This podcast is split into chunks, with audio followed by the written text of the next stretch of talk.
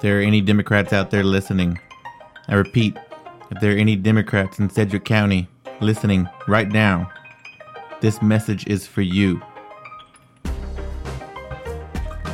Today is September 26, 2017.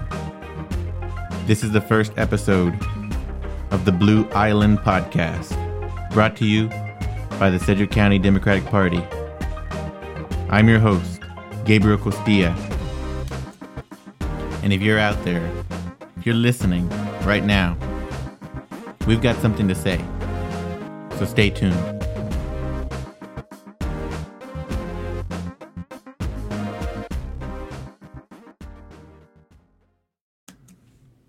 Welcome.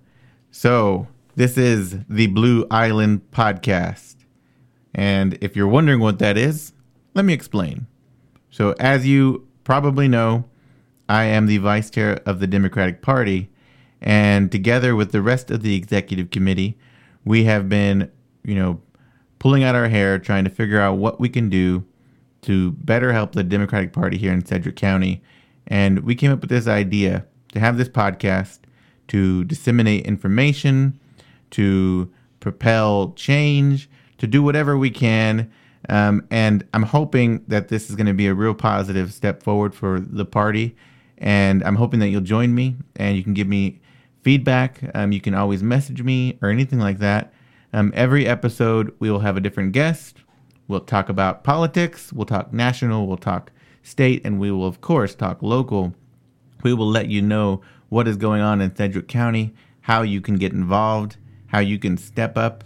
And if you're wondering, the Blue Island part comes from, um, if you remember, we had a special election recently, and I distinctly remember watching the votes coming in, and I could see Sedgwick County. It was blue. It was very much blue, but it was in a sea of red. It was surrounded by red uh, here in the fourth district. And you know, and I have friends from you know around the country that comment to me like, "How can you? How can you? Can you? How can you be a Democrat in Kansas?" And you know, I think it's because you know I live in this island. I live in this blue island that is Sedgwick County. I'm surrounded by great people, and I think that's really something awesome and something that we should applaud. Now, of course, I wish I wasn't on an island. I wish that we could, you know, turn the rest of the area, the rest of the fourth district blue as well. But, you know, in the meantime, I think it's important that we remain strong and uh, like kind of a beacon of hope for other Democrats in the area and really just try to step up our efforts and to do more for Kansans. So, first up, I am going to give you a little disclaimer. Um, I am, am by no means a professional podcaster or anything like that. I um, am coming to this incredibly new.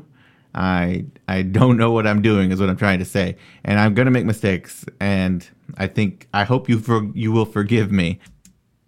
Okay, so now I'm gonna go ahead and let you know what's going on, what you can get involved with um, for this month, and also into October as far as what I have. You can always get this information on our calendar at SedgwickCountyDemocrats.com, or you can go to our Facebook page. And that's literally what I'm going to be doing today. I'm just going to be sharing with you what's on there. Um, so that way you know. Maybe you're not a Facebook person, or maybe you're like me and you get a ton of Facebook invites, and it's really hard to keep track of what you should be going to and what you shouldn't be going to. So um, on the 29th, uh, that's this Friday at 11:30 we will be having our monthly Warner Moore luncheon. And you're welcome to come. I, of course, will not be there because I will be working at school. Um, that night at 7 p.m., we have our Sedgwick County welcome party for Demo Fest. If you don't know what Demo Fest, it's it's a once a time. One we do this once a year, and it is a big deal. Um, it's a big fundraiser for the party. Get to meet a bunch of people from across the state. And on Friday, we're going to have music, we're going to have a bar, and I'm going to be there with my podcast. And hopefully, you can come by and come see me, and I'll record you for a little bit. And then on Saturday, we'll have um, the actual Demo Fest, which will have um, you know, banquet and different caucuses will be meeting. And of course, our guest speaker will be none other than Keith Ellison, the deputy uh, of the DNC and big Bernie person for all my Bernie people out there. Um, on October 12th, uh, there's a Sedgwick County Democratic Women Monthly meeting. October 17th is the last day to register to vote, but surely everybody listening to this is already registered, surely. But if you've already registered to vote, get out there and register 10 more people. Um, October 23rd is the Southside Democrat September meeting, and that'll be held at the Parsnippity Cafe. If you didn't get a chance to go yesterday, then just put this in your calendar October 23rd, again for the Southside Democrats. Um, October 24th, the next day, on Tuesday at 6, is the Sedgwick County Democratic Party Central Committee meeting. If you are a precinct committee person, then you're gonna have to make sure you get there. We're gonna have some interesting stuff. Well, I'm my West High Young Dems are gonna get recognized as an official uh, Young Dems chapter here in Wichita. I'm super happy about that, and we'll have a bunch of other exciting things to do on that day. Um, of course, November 7th is a general election, and as far as party stuff, I will stop there. Um, though you know that it is important to get out and vote for school board and municipalities. Um, but there are other things. Um, there's a lot of things in my in my Facebook feed, and it's kind of hard to pick and choose on which ones are the most important ones and which ones I should tell you to go to. So really, what I'd like to do is, if you think your issue is really important, or you really like people to get out there, then send me an email, and and I will be sure to get that out there. And and Lori Lawrence, shout out to Lori Lawrence. If you don't know her, you should know her. She's awesome. Uh, she actually already sent me an email um, wanting to let you guys know that on Monday, October 9th at 7 p.m., the First Unitarian Universalist Church is holding an event. Uh, it's called Big Pharma Market Failure explores the problem of extreme drug prices in the U.S. and how drug cost impacts on the public, on businesses, and the overall U.S. economy. And she thinks that it'd be great for us to get out there because healthcare is a huge issue right now. And hopefully, you know, Trump care goes down. I just saw today that um, that Collins is voting against it, so that's good. Um, and let's see. I think that's gonna just about do it. Uh, yeah.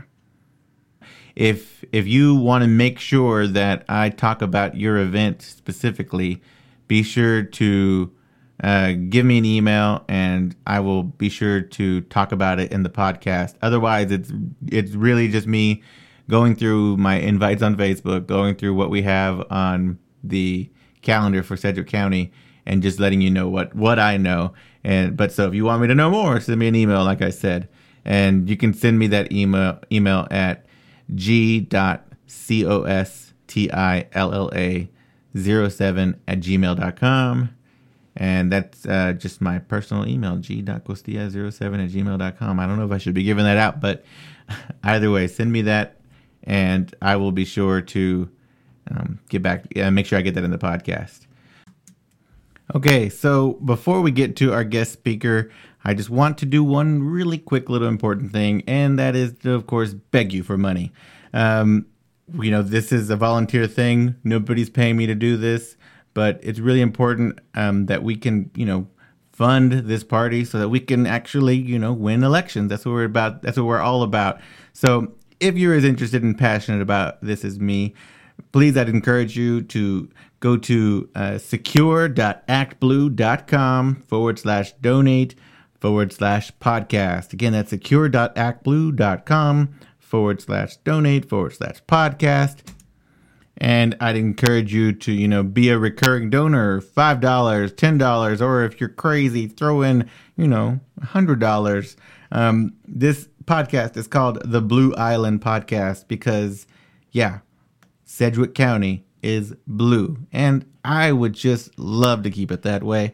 And the only way we're going to be able to do that is if you, you know, step up and and just make a small recurring donation and uh and and if you go to this link, you know, it's going to show the rest of the executive committee that this is something that's worthwhile, that this podcast is something that you want, that you like it, and you can show your support again by going to secure.actblue.com forward slash donate forward slash podcast.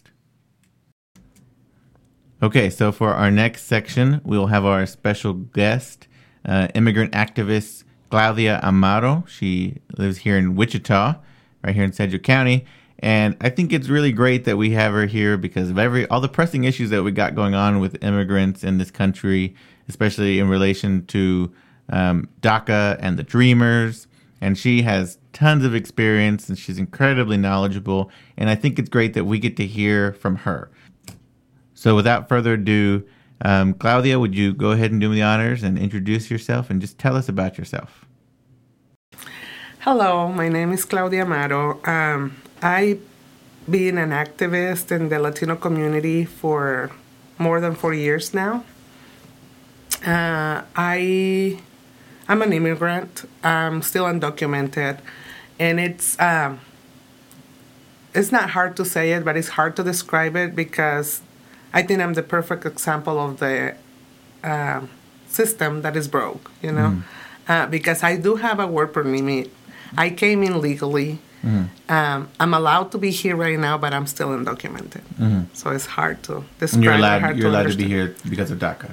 No, right I, I, don't. I don't have DACA. It's something oh, okay. similar to DACA. It's something. What is it? Yeah, it's. I, am actually asking for asylum. Oh, okay. And also, I mean, with the DACA thing, um, I can identify myself in this social spectrum as a dreamer, mm-hmm.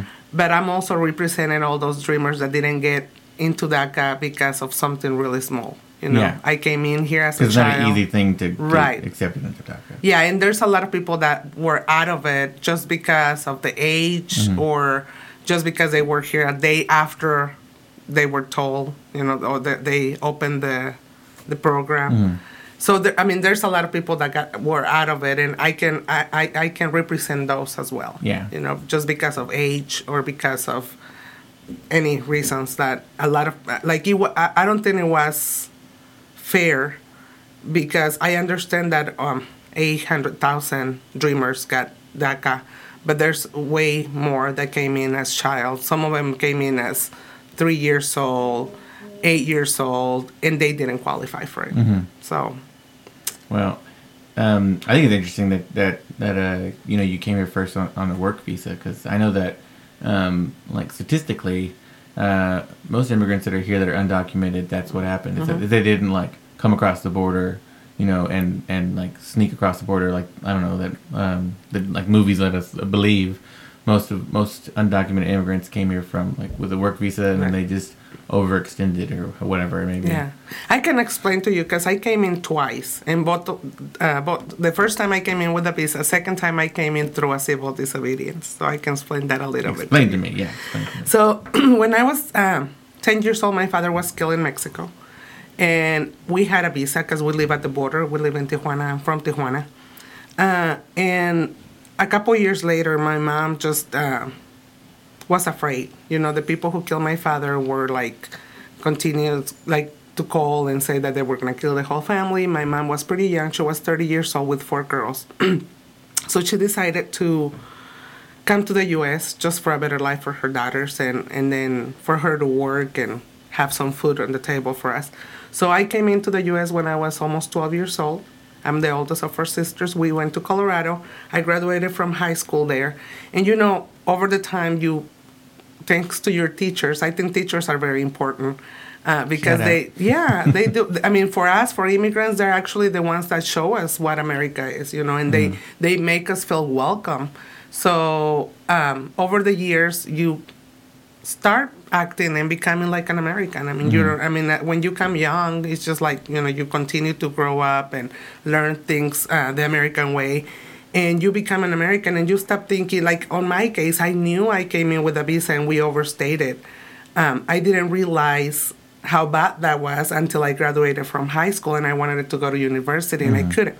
It was back in the 80s, and we didn't have in-state tuition, nothing. I mean, we weren't allowed. If we didn't have a green card, we weren't allowed to go to university. so it was very hard for us, for me, uh, because one of my dreams was going to university, and I had really good grades in high school, and I just couldn't go. I visited several universities, and the first thing they asked was your green card. And then I overcame and um, start working. We um, I went through different schools, like technical schools, and just to learn. I always liked school. And um, eventually we moved to Kansas. And Kansas is and was back in the 90s a very welcoming state. You know, we just, when, when I came to Kansas, I just made Kansas my home. Um, I became independent here. You know, I start driving. I fall in love here. My son was born here, and then I just forgot about being undocumented. You know, we continued with our life. My husband opened a business. Then in 2005, uh, my husband was arrested for not having a driver license, and then he was turning into immigration officers. I went to help him, um, and I was arrested as well. So both of us got arrested. I was let out the next morning just because I had more ties. You know, I spoke English. I was acting more like a more American. I had a lot more family who were U.S. citizens, so it wasn't a big problem for me, but it was for my husband. So we were fighting for him for a whole year to stay here. Um, meanwhile, I was waiting for a court date that I never learned about it. Uh, the attorney that we hired just got all the money out of us. When he realized that I sold everything and we didn't have any more money, he let my husband go. And at that point, it was at the beginning of 2006. I was desperate with my son. He was only five, uh, almost six years old, and I decided to go back to Mexico with him, knowing that, you know, I came in when I was 11. I didn't know how it was going to be be an adult there. It was it was hard. I didn't have any immediate family in Mexico. All my family were here in Kansas, so we um, I went with my son. It was 2006. It was election times in, Me- in Mexico, so we were undocumented in Mexico for a whole year. So you were undocumented in yeah, Mexico. Yeah, my my husband and I because we didn't have an I like a like a recent ID with a picture. Because all I had was my elementary school papers, and they didn't accept that as an official ID. So for a whole year, we were looking and looking, looking for ways to get a passport or a, a, a like an ID in Mexico, and um, we finally, over a year after the elections, we were able to get an ID and uh, it was it was really really hard. And then with the new president in Mexico, the violence came really hard, and especially the the city that we chose to go, it was like very violent, very violent. Like my son and I used to see Betty hanging from bridges, um, shootings every night, um, and it got just worse and worse. And in 2012, uh, my husband was kidnapped by two police officers for ransom and I was just desperate. So I started writing to the U.S. and saying I want to go home. I want to go home. You know, I certified myself as a teacher in Mexico, but it was really hard. It was my husband couldn't get a job. My son was bullied for being American. My hu- my son uh, fell into a very deep depression as a child, and we had to take him to therapy, and it was really hard. He was um, attacked physically, emotionally, in any single way. Um, so I start um, writing um, my story and asking for help to the U.S. because I was like, I want to go home. It was 2013, and uh, it was all the talk about immigration reform in the U.S. And I was getting so desperate because I'm like, I want to be there. I want to go home. Um, finally, um, I found that I wasn't the only one going through this because I felt in Mexico very alienated. You know, they call us names. They didn't understand why we we love two countries. They didn't understand why we lived so many years in the U.S. and we were back in Mexico. It was really hard. And I found another group of people who also grew up in the U.S. but went back to Mexico uh, for different reasons. Some of them were deported. Some of them. So uh, an American friend that has been living in Mexico for the last ten years, she put all these stories together and came up with a book and asked us if we wanted to participate on it. And I was I think all of us, um, she uh, she got like 26 stories, and all of us were so into speaking up because we feel like nobody in Mexico understood us, and we feel like the U.S. have forgotten about us. And my in my part of the story in the book, I said I mentioned something like, you know, I feel like I have no past here in Mexico, but I don't see any future either. So it was really really tough. So um, at the What's the same name time, of the book? the book is called Los Otros Dreamers. Nosotros Dreamers. Los otros, like Los the others. otros, uh-huh. okay, okay, okay. Because they, you know, it the dreamer uh, theme or subject was so popular here in the U.S. and everybody forgot about the ones that were deported or were out of it, and we still feel Americans, you know. So we were called like los otros, the, the ones nobody a- talk about, the ones nobody cares about. You know, none of the governments accept those, uh, um, and I think that's a really waste of everything because you know they they are bilingual, binational. They understand. They have a more global vision, and and none of the governments accept them. So it's it, it was really hard. So finally, I also sent my story to the U.S. and I and a Dreamers group in the U.S. read my story, and called me and they asked me. They said, "Claudia, do you want to come home?" And I'm like, "Yes." And they said, "Okay, um, we're planning a civil so, something that they an action that people call a civil disobedience." Said that we're gonna have attorneys. We're gonna prepare for it. Are you willing to go through this? And I'm like, yes, I want to go. it was people that I didn't know. Uh, I talked to my husband and my mom, mm, the most important people, and of course my son, but he, he was later, he was only 13 years old. And um, they were a little bit afraid because they're like, you're to go to the border, you don't know pe- these people, what's to happen? I'm like, I don't know, but this is like my, the only way I can find to go back home. Um, so they asked me to bring my son with me. Um, my my husband was gonna wait just because he wasn't a dreamer. He he lived here since he was 19 years old, but he didn't get into that. And at that time, uh, you know, the sympathy for the dreamers is bigger than any other immigrant. So I went to the border. Uh, we prepared like back in the civil rights movements, like the way I used to watch on the movies, like you know, uh, when Martin Luther King were preparing, people were preparing for sit-ins. We prepare ourselves, again, physically, um, psychologically. Uh, we were like pretending that they were gonna put the handcuffs on us and how we were gonna act, and then we knew it was gonna be media. Um, it was very intense. It was like four until four or five o'clock in the morning, uh, talking about it, learning what was gonna happen to us. So it was um, eight of us. Six of us had been, uh, five of us had been either deported or decided, like myself, to go back to Mexico for different reasons.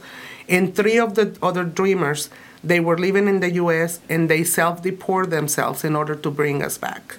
So the action was Oh, wow. called the the action was called Bring Them Home. And those three dreamers who sacrificed their lives, basically, because they, they didn't know if they were going to make it. You know, it was a civil disobedience. They self-deport. Uh, so on, on the summer of 2013, the eight of us turned um, into the immigration um, border patrol, and we were dressed with our caps and gowns as a symbol that we graduated from high schools and, and some of us college in the U.S. And we asked President Obama to let us come back home. And one of our messages was also to expose what the government had been lying, lying for years, saying that they were only deporting criminals, and that wasn't the case. You know, they were deporting dreamers, um, young kids, people with no criminal background. So we uh, we asked them to let us come back home.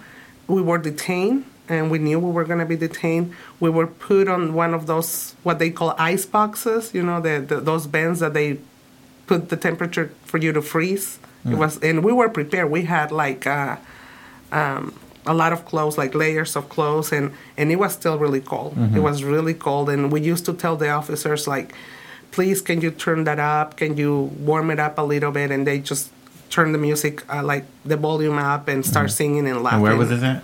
That was in Nogales, Arizona.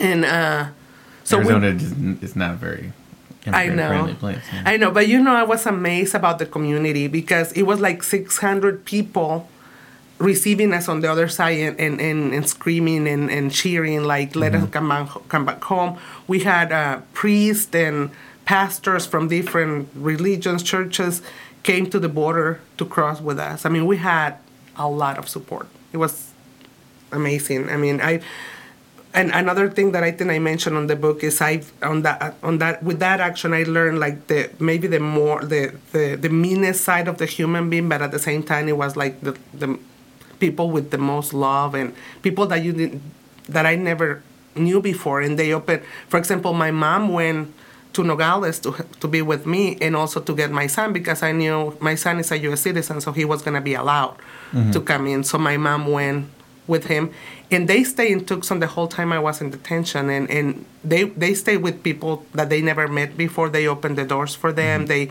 I mean, somebody even took my son to Disneyland.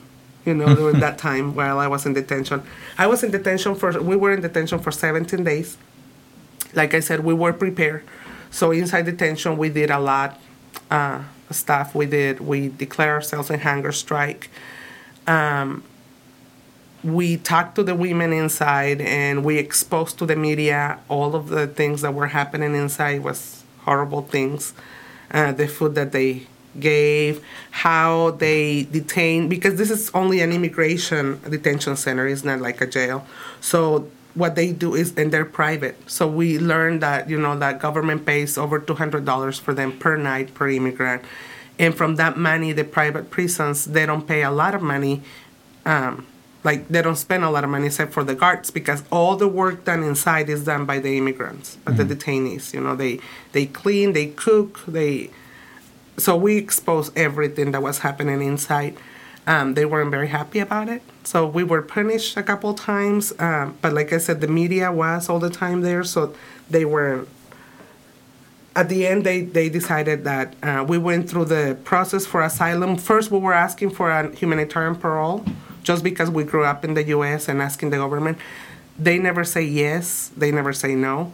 But my attorney, just in order to make it faster, she moved into uh, requesting asylum. Uh, we understand that for Mexicans uh, to win an asylum case in the United States is only 1%. percent But we were fighting and we had a strategy. Uh, and most of all, we were we wanted to expose what, what was happening, uh, you know, in the U.S. to immigrants, um, what the government was saying, and what was happening inside detention centers. So um, we, I mean, honestly, the love that we received during those 17 days was is indescribable. Like I, we used to receive letters from everywhere in the country, like six, seven, eight letters from people writing us every day. And that really make us stronger because it's hard to be there, you know, no matter what. I mean, you're preparing everything. It's hard to see what happens inside, what they do to those women.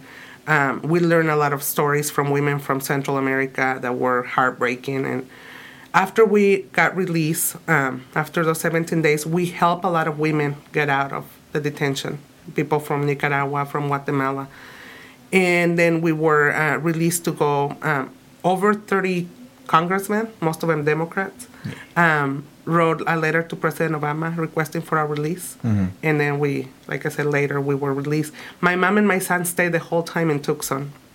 And uh, they were visiting congressmen. They were traveling to California, Arizona to visit congressmen, visit journalists, and everybody just asking for a release. And all our parents, you know, from the other kids were also in their own states. Like there were um, Lulu from Chicago, uh, Lisbeth from Los Angeles. You know, their parents were working with their congressman. Of course, I I knew in Kansas I was not going to get the support. And people tried to contact, you know, the congressman here, but of course we didn't get any support. who was that? You know who was? It was Pompeo, Mike Pompeo. okay. And uh, so after, um, like I said, 17 days, I was released. I came home, and since then I started to be an activist. You know, I was trained by my attorney. I was trained by the organization who brought me back, which is uh, NIYA, it's National Immigrant Youth Alliance.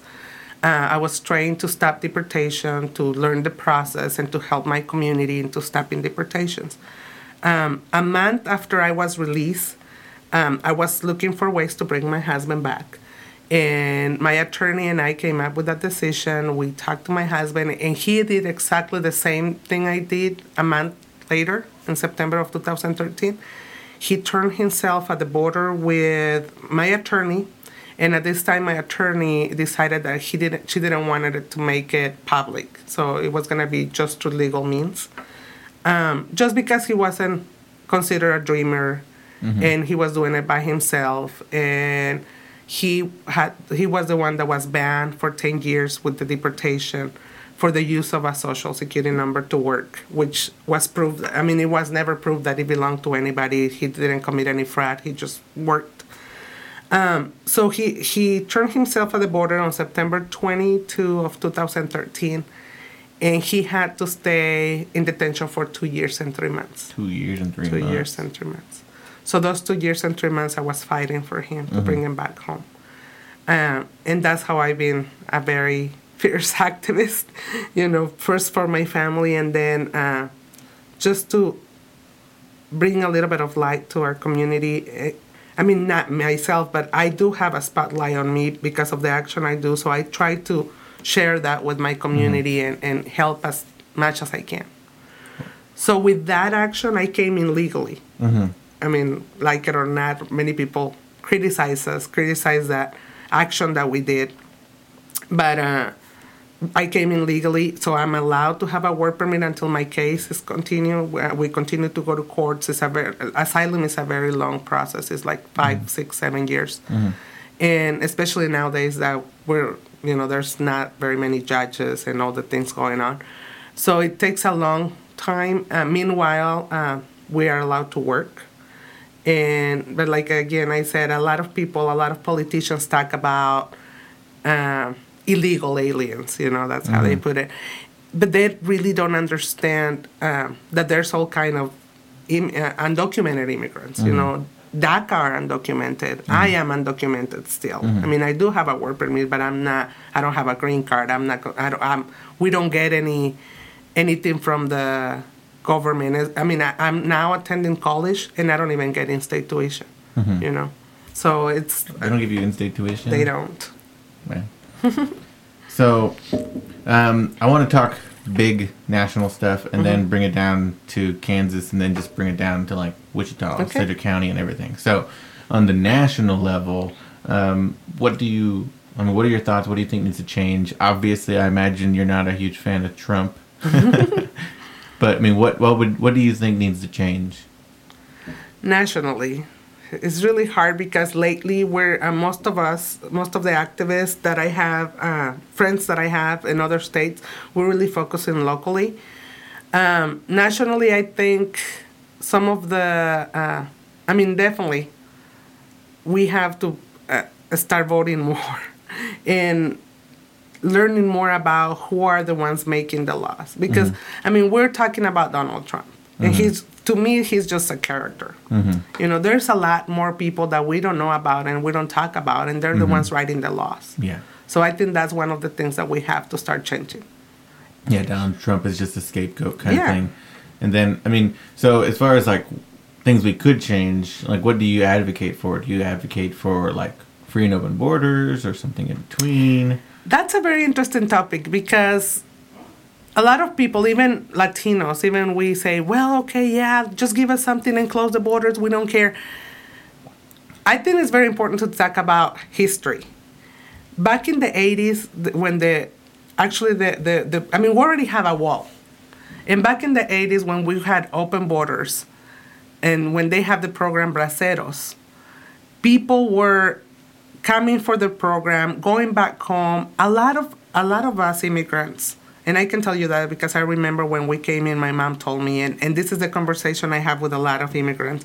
A lot of people want to come here, work two, three years, build their home in Mexico, and go back. Mm-hmm. A lot, and and most of us ended up staying here because it's not as easy to make money. It's not like we make money and leave. You know, we we keep paying taxes here. We pay, so it's hard for us Yeah, to I, ha- anymore. I have read how it used to be, to where it would be. I mean, obviously, I wasn't alive back then, Right. But I mean, well, I was born in '88. For but you know how, yeah, people used to come over here to work, and then they they'd get some work done, and then Yeah. go back to Mexico, and it just again Yeah. and again and again and again, and then whenever the border started getting tight, then Right. they had to like make the decision, like, of bringing gonna- their families yeah, they're gonna have because to they, they, it wasn't going to be as easy as going. So I think the more, like, the tougher they go into the border, I think it, it's just getting worse and worse and worse. Mm-hmm. Um, and especially like you know that wall came in in 1996 and that's the other thing that i and this is very important for me to say it politically because it's all the time the presidents the governments taking advantage of the of the people and then at the end the people is the one that get the blame. In 1996 in 1994 uh, mexico canada and united states signed the nafta. Um, nafta came to harm Mexico in a big way. Like, you know, like um, the corn, for example. Uh, and if you notice here in uh, if we move a little bit into Kansas, people like immigrants in Kansas were more from the north side, and that's where we used to like Mm. you know have beans and corn and farms and stuff. And so when NAFTA comes into Mexico, they start um, getting the corn industry out of Mexico, and they bring their corn, Mm-hmm. and that really got a lot of people out of the you know. And that's the- the interesting thing because like I know that like corn is like one of the biggest imports there in Mexico, but then it used to be one of the biggest exports. Mhm. Yeah, and then if you and if you go to Mexico, you know how much you know corn Right. is eaten everywhere. I mean, it's all over the place. Right. I, I love me some corn tortillas. Yeah, and then also the shoe, the shoe industry. Like we used to have really nice leather shoes back in the '80s, and with the NAFTA, all of that, you know, th- those companies went into bankruptcy, and people start immigrate, and and and then the the money, the change, the coin change in Mexico. You know, they, it was a huge. Uh, I mean, it was a huge impact. So families, maybe a lot of people who are here right now that start moving in the 90s here, they come from very small villages, small towns. They don't understand probably the whole history situation. They, all they knew is that suddenly they didn't have enough food on the table and they had to move. You know, they, mm-hmm. and, and they had cousins here and they said, hey, you know, there's some work here, just come and mm-hmm. work. And, and that was created by the political environment and by the governments. Mm-hmm. So most people right now here in, in in the United States, I can I can assure you that we came. Most of us, not me, I came in 1998 when you were born, hmm. but most of them came in in the mid 90s, and it was because of the NAFTA.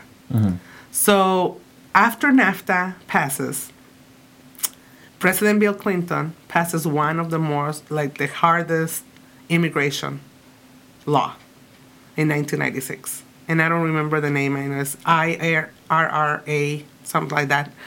But that's when they learned, they said, okay, wait a minute. You know, with what we did, a lot of people is going to start coming. And that's when they closed the borders. Mm-hmm. And there is a document that I read in Arizona where it says, let's close the borders except for the desert because they're going to die anyway. So they sentence us to die.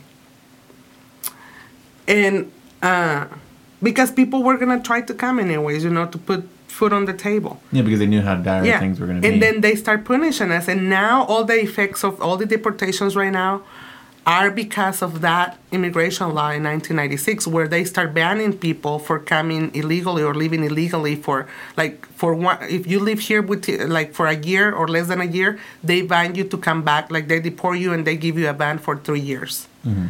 and then if you're over a year in the U.S. illegally, then they give you a ban for ten years. That was my that's that's what my husband had. You know, a, a ban for ten years to come back. So that's what's separating families right now. That's why right now a lot of American citizens cannot legalize their husbands or wives or their spouse because of that law in, in 1996. Mm. And that was and that was signed into to law by Bill Clinton, Yeah. Democrat. Yes. Ooh. So to me, honestly, um, as an activist, it's not about the party. It's just like like I said, it's a lot of political um, games, you know, and we're just tired of it. Yeah. You know, even I, I understand President Obama has done a lot for the country, but at the same time, he's the one with the most. I mean, he basically prepared the machine for Trump to do what he's doing right now. hmm Can you explain? What do you mean? Yeah, uh, with the uh, you know Obama has been called the deporter in chief. hmm So he um, he promised an immigration reform. Everybody's saying that he couldn't done it, but on his first term, he could ha- he, he he had more Democrats, hmm so he could push a little bit more for something else, you know. And he was just deporting a lot of people, and that's that that cre- that during his president's um, two. Uh, com- I don't remember the names of it, but there's two laws that came into effect in several states. Not, not it wasn't national, but it was in Kansas. Didn't happen, but it was something like um, security communities and I don't remember the other one. I'm sorry, but it's where they were actually um, racial profiling. With it's basically what they've been trying to do here in Kansas, where um, police officers have to or, or law enforcement have to collaborate with immigration. Well, and I that mean, happens like in Georgia and Arizona and Nebraska, other states. Yeah, and, and you know, I, I don't I never would argue that the Democratic Party is perfect or anything. And I think it's important that we hold ourselves accountable and everything. And you know, being pretty new Mm-hmm. to the party, you know, I, I think I'm I'm part of that camp that says that we need to do what we can to move ourselves in, in a Right. in a better direction. You know, because I'm pretty dang progressive. Right. I don't I don't know. There's probably not much more people that are more progressive than me. um, so I mean, we get into the party and we do things like that. So it's my hope that you know, with things like what we're doing right, Right. now, that the Democratic Party can become more progressive because. I mean, historically, you can go way back. Right. You know, I mean, Democrats have not always been Right. Uh, progressive I mean, historically, I can tell you that Republicans have been doing more for the immigrant community. Mm-hmm. But I mean, at the same time, uh, uh, what I'm saying doing more is like giving, I don't know, an amnesty or giving uh, a little bit more of uh, relief. But at the same time, usually when that happens, uh, something, we win something and we lose something, you know, like like for example now that they want to negotiate that okay we can give DACA but let's build the wall. You know, we always have to give something up. But um, honestly, on my side, on my experience on this last four years, Democrats have been like the, the Democratic Party had been at least more open to listen. Mm-hmm. I haven't seen action, but at mm-hmm. least um, they have given me the opportunity to express myself. Mm-hmm. You know, listen to me, or like you know, I'm very thankful for those thirty over thirty congressmen who signed the letter for President Obama. Right, so I think like you're right. I mean, there's a lot of things that can improve, but I do have hope that like I said again, in my case, I'm really not with the party, but I really believe in people like you, people you know, like that I know that are really caring about moving this country forward. So let's bring it down to Kansas. Mm-hmm. So, what's going on in Kansas as far as you know immigrants grow, and um, you know what does what do we need to be knowing about? Kansas is interesting, and I love it. And it's my home. Uh, when I after the action, I, some people said like, "Man, Claudia," because you know I will see my friends, my friend from California having. I mean, even his governor was uh, her governor was supporting her. She went to California and got a hundred percent scholarship to become a lawyer, and he's now one of the undocumented immigration attorneys. I'm so proud of her. Um, but she got all the support from her congressman, governor. My friend in Chicago, she also got a scholarship. She was on the cover of a magazine, the Chicagoan of the Year. And then they were like, and you're going to Kansas, Claudia. Why don't you just move to other place, you know, something friendly when they can welcome.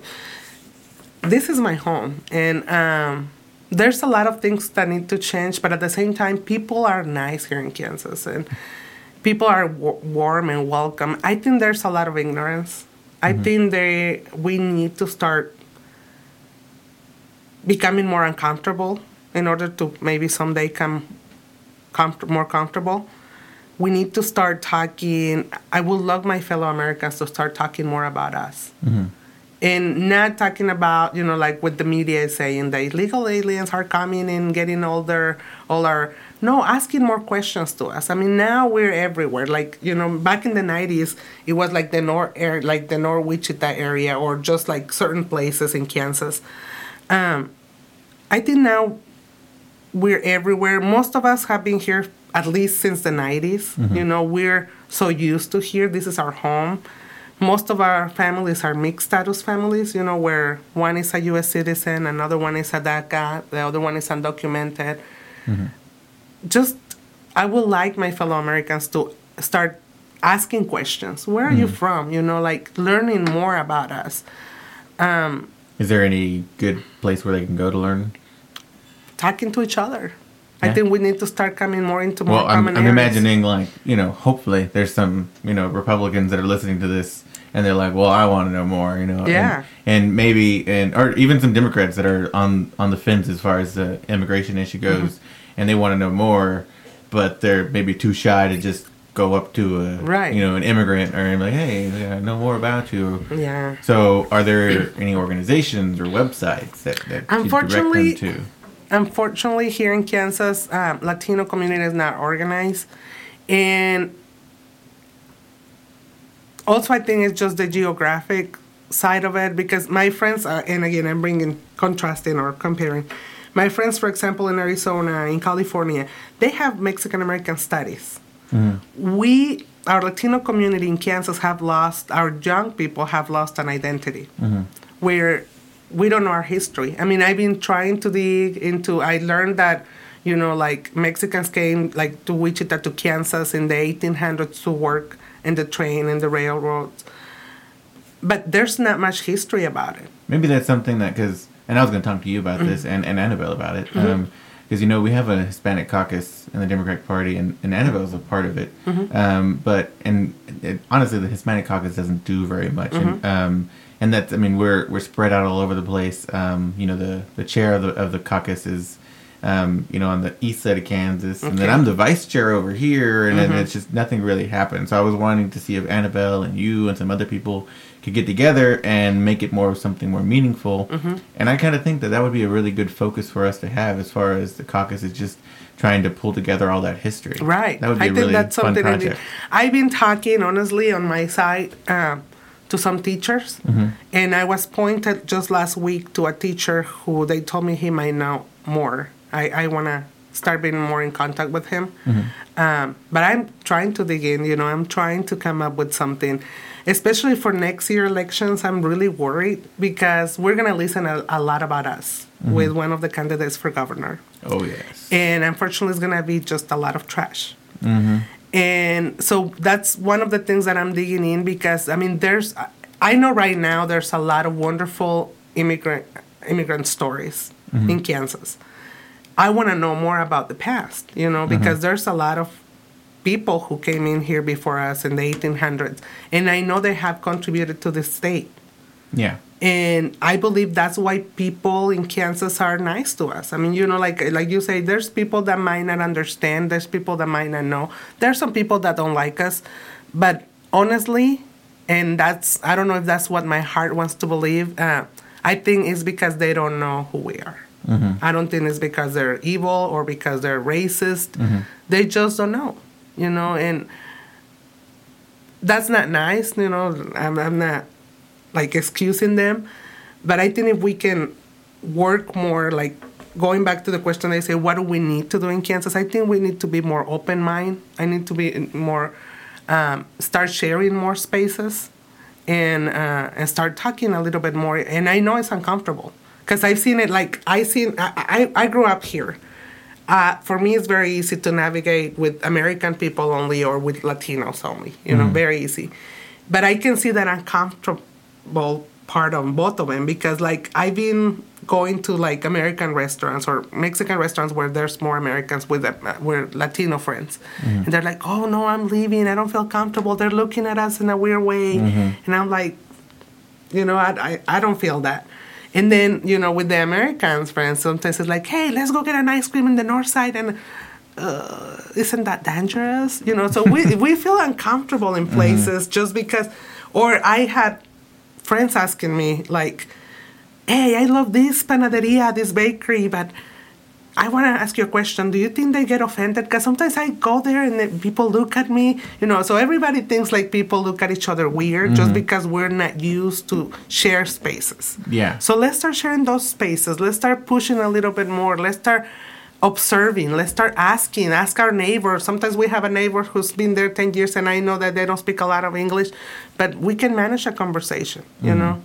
Or or the opposite way. I, I, I when I talk to the Latinos, I always tell them the same thing. You know, just join boards, get to the your neighborhood uh, association and stuff like that. Yeah, go to where you maybe you don't feel so comfortable. Right. And, and get but comfortable. but later, I mean, I've been everywhere, and and I can assure you. I mean, I, I might not remember right now an example, but I can assure you that the first time I felt uncomfortable, and then you no, now I felt comfortable. I mean, getting involved with the party for me was was pretty uncomfortable. Right. The- like Robert's Rules of Order and stuff Right. like that. Like that was the first time I had ever really experienced that and trying to get the grips on what that was. And But that's how you cross bo- those borders, you know. Yeah, So yeah, yeah. even maybe you being a teacher, you know. I, re- I I was a teacher. I remember the first day you're gonna teach.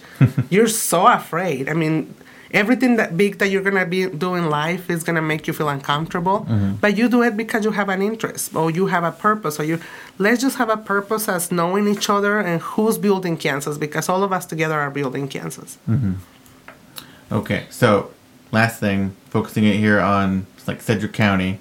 So, what are you doing? Uh, what do you got planned? How can people get involved here specifically? My leadership is really more like giving the po- the power back to people. So um, I'm not doing like a lot of meetings and stuff like that. I really want to focus, especially like I told you, my concern on voting, um, voting registration.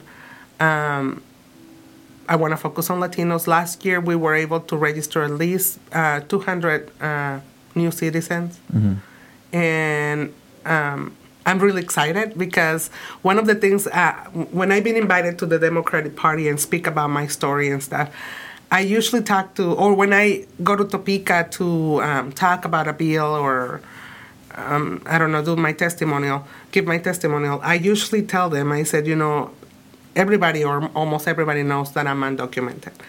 And they know that I cannot vote. And one of the conversations that we've had, it's um, people, um, like a lot of the legislators, they really don't care about people who don't vote. And I think that's why our community has been very on the side, very quiet.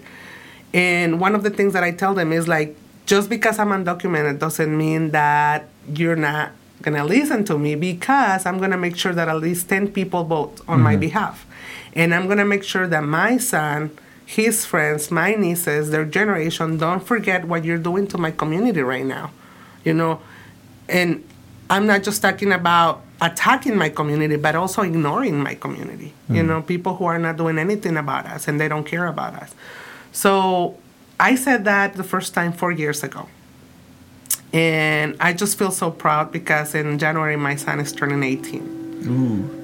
He's going to be able to vote next year. Nice. And so my promise is coming into reality.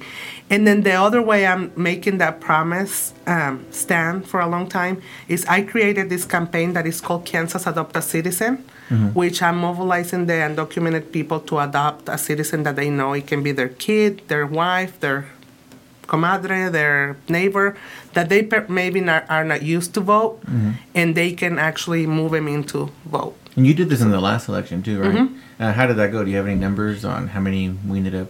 Yeah, that's what I, I, I told you. We, we ended up uh, registering like 200 people. Oh, okay, so yeah. so that was two. That was with that program. Yeah, with the Okay, program. gotcha. Yeah, because a lot of moms were like, we were talking about the problems in Kansas, and I created a page because so one of the concerns, I, I start registering first, I start helping a friend. And then um, the Latinos that were coming, they were like, they were really worried about the national elections last year. So they were like, well, only the federals are important, right? And I'm like, no. And they're like, but we don't know anything about local. We don't know. I'm like, okay. So I started that group, the Kansas Adopt a Citizen, where I was starting to share local pol- uh, po- politic uh, news and then just making a small uh, caption in Spanish and encouraging people to read it. Like, you know, they start with the caption, they were getting interested, and then just sit down with their kids who spoke English and read the whole article if they wanted. And people start getting interest uh, on it, and they're like, "Well, my son is turning 18." I said, "Okay, we'll take him. You know, this day we're gonna be registering," and that's how we start registering people and getting people more interested. And now I have a lot of people asking me, "What's next, Claudia?" They're getting Yeah. ready. They're learning more about next year elections. They and they're a little bit more aware than last year. So uh, again, here in Sedgwick County, like I feel like you have uh, more of an ear on the ground as far as what's going on. Like, what are some of the issues that are going on in these communities? It's really tough right now because, uh, and people know me, I'm really honest when I talk, but uh, the federal government uh, hasn't been able to implement the deportation machine as they wanted to. So, you know how they've been trying in the states, like in Kansas in January, February, um, Secretary of State Kris Kobach tried to introduce a bill um, with a very high racial profile profiling, where they wanted it, uh, law enforcement to um, work together with immigration, and they um, the bill didn't succeed; it died. Um, so now what's happening is the federal government is trying to push local uh, entities, and in this case, Sedgwick County, So what's happening right now is that the federal government took away some of the funding from the sheriff department in Sedgwick County, and the sheriff department is not collaborating with immigration as a result of that. And that's something that can be proved. I know a lot of people don't talk about this. I know a lot of people are gonna make faces because I'm saying this, but it's happening. It's happening now. Uh, every single uh, person that it's stopped just by a traffic infraction by the sheriff department. I haven't heard anything about the Wichita Police Department. I think they're just doing their work, you know, as they used to be. That how they they they supposed to do it. But I've heard it from the sheriff department. They are uh, turning people in for traffic infraction, infractions into immigration, and that's something to worry about. Okay, so I mean, obviously, I, I uh, I've heard, I've heard some of those things too. Mm-hmm. Yeah, that people have uh, been pulled over just for yeah for simple traffic Mm-hmm. traffic in, infractions and getting uh, turned into immigration. Um, so, I mean, I I know that there have like been some people that have been advocating for getting people out of like the. Mm-hmm. Um, I mean, what do we what do we call it here? As far as is it detention center here? Where do they? Here in, in Kansas, we don't have detention centers. They just go to the county jails. The county jail. Yeah. Okay, because I, I mean, I had recently saw like maybe a month ago, um, some people advocating to. Yeah. Yeah, and were you there too? No, no, but I heard about that case. And usually the process is like they don't go directly. Like she didn't even go to jail, I think, because what the process is, we have a deten- like a detention processing center here in Wichita, uh, and what happens is that. Um, so by law, the sheriff department should like they have to wait 48 hours. Um, like if in 48 hours immigration they don't come and get them, then they have to release them. Oh, okay. And what's happening right now is I can see an increase in communication between the sheriff department and immigration because before uh, people were released because of that, and now it seems like immigration is pretty well informed and they just go and pick them up. Then they they bring it and process them, and then from them they send them to jail to county jails. And um, like right now, like the the way it should be, and I think it's, is, is the way it's been happening here in Kansas is if they don't have a criminal record, they uh, have a right to see a judge. So they, they, they don't they're not deported right away. They have a right to see a judge. So what's happening is that they let him out, um, and then they gave him a court date.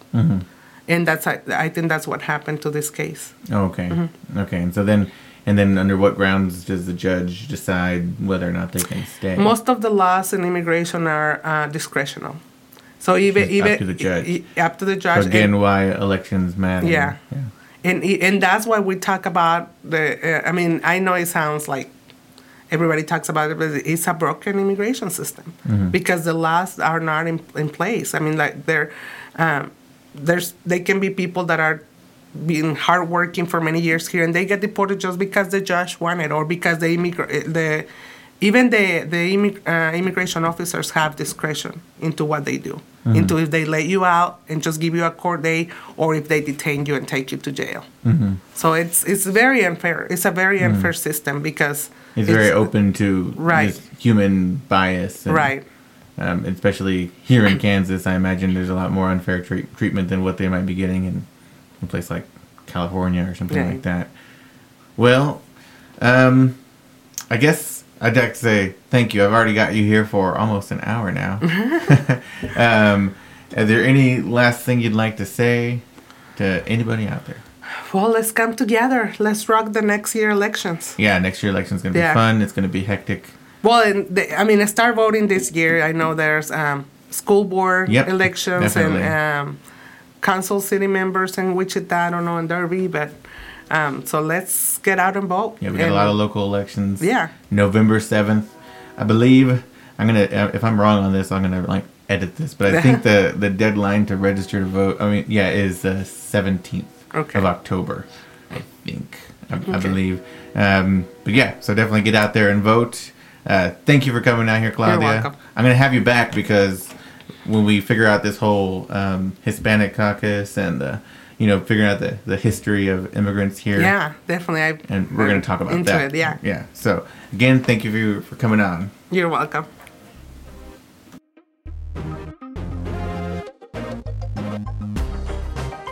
So that was great. I'm super glad that we got to have her on here. And, you know, I'd like to say that, you know, if if you may not know this about me, but I'm a fourth generation American. Um, my family's been here a while. So I, I know that the color of my skin and the, the sound of my last name might deceive you. Um, but when it comes to these issues, there's a lot that I don't know, and I'm really glad that I had her on here so that way, you know, I could know I could learn some more stuff. Um, but I'm, I, I'm, I thank you guys for joining me today. Again, we will have another episode out as soon as we can. Um, this has been the Blue Island Podcast, brought to you by the Sedgwick County Democratic Party.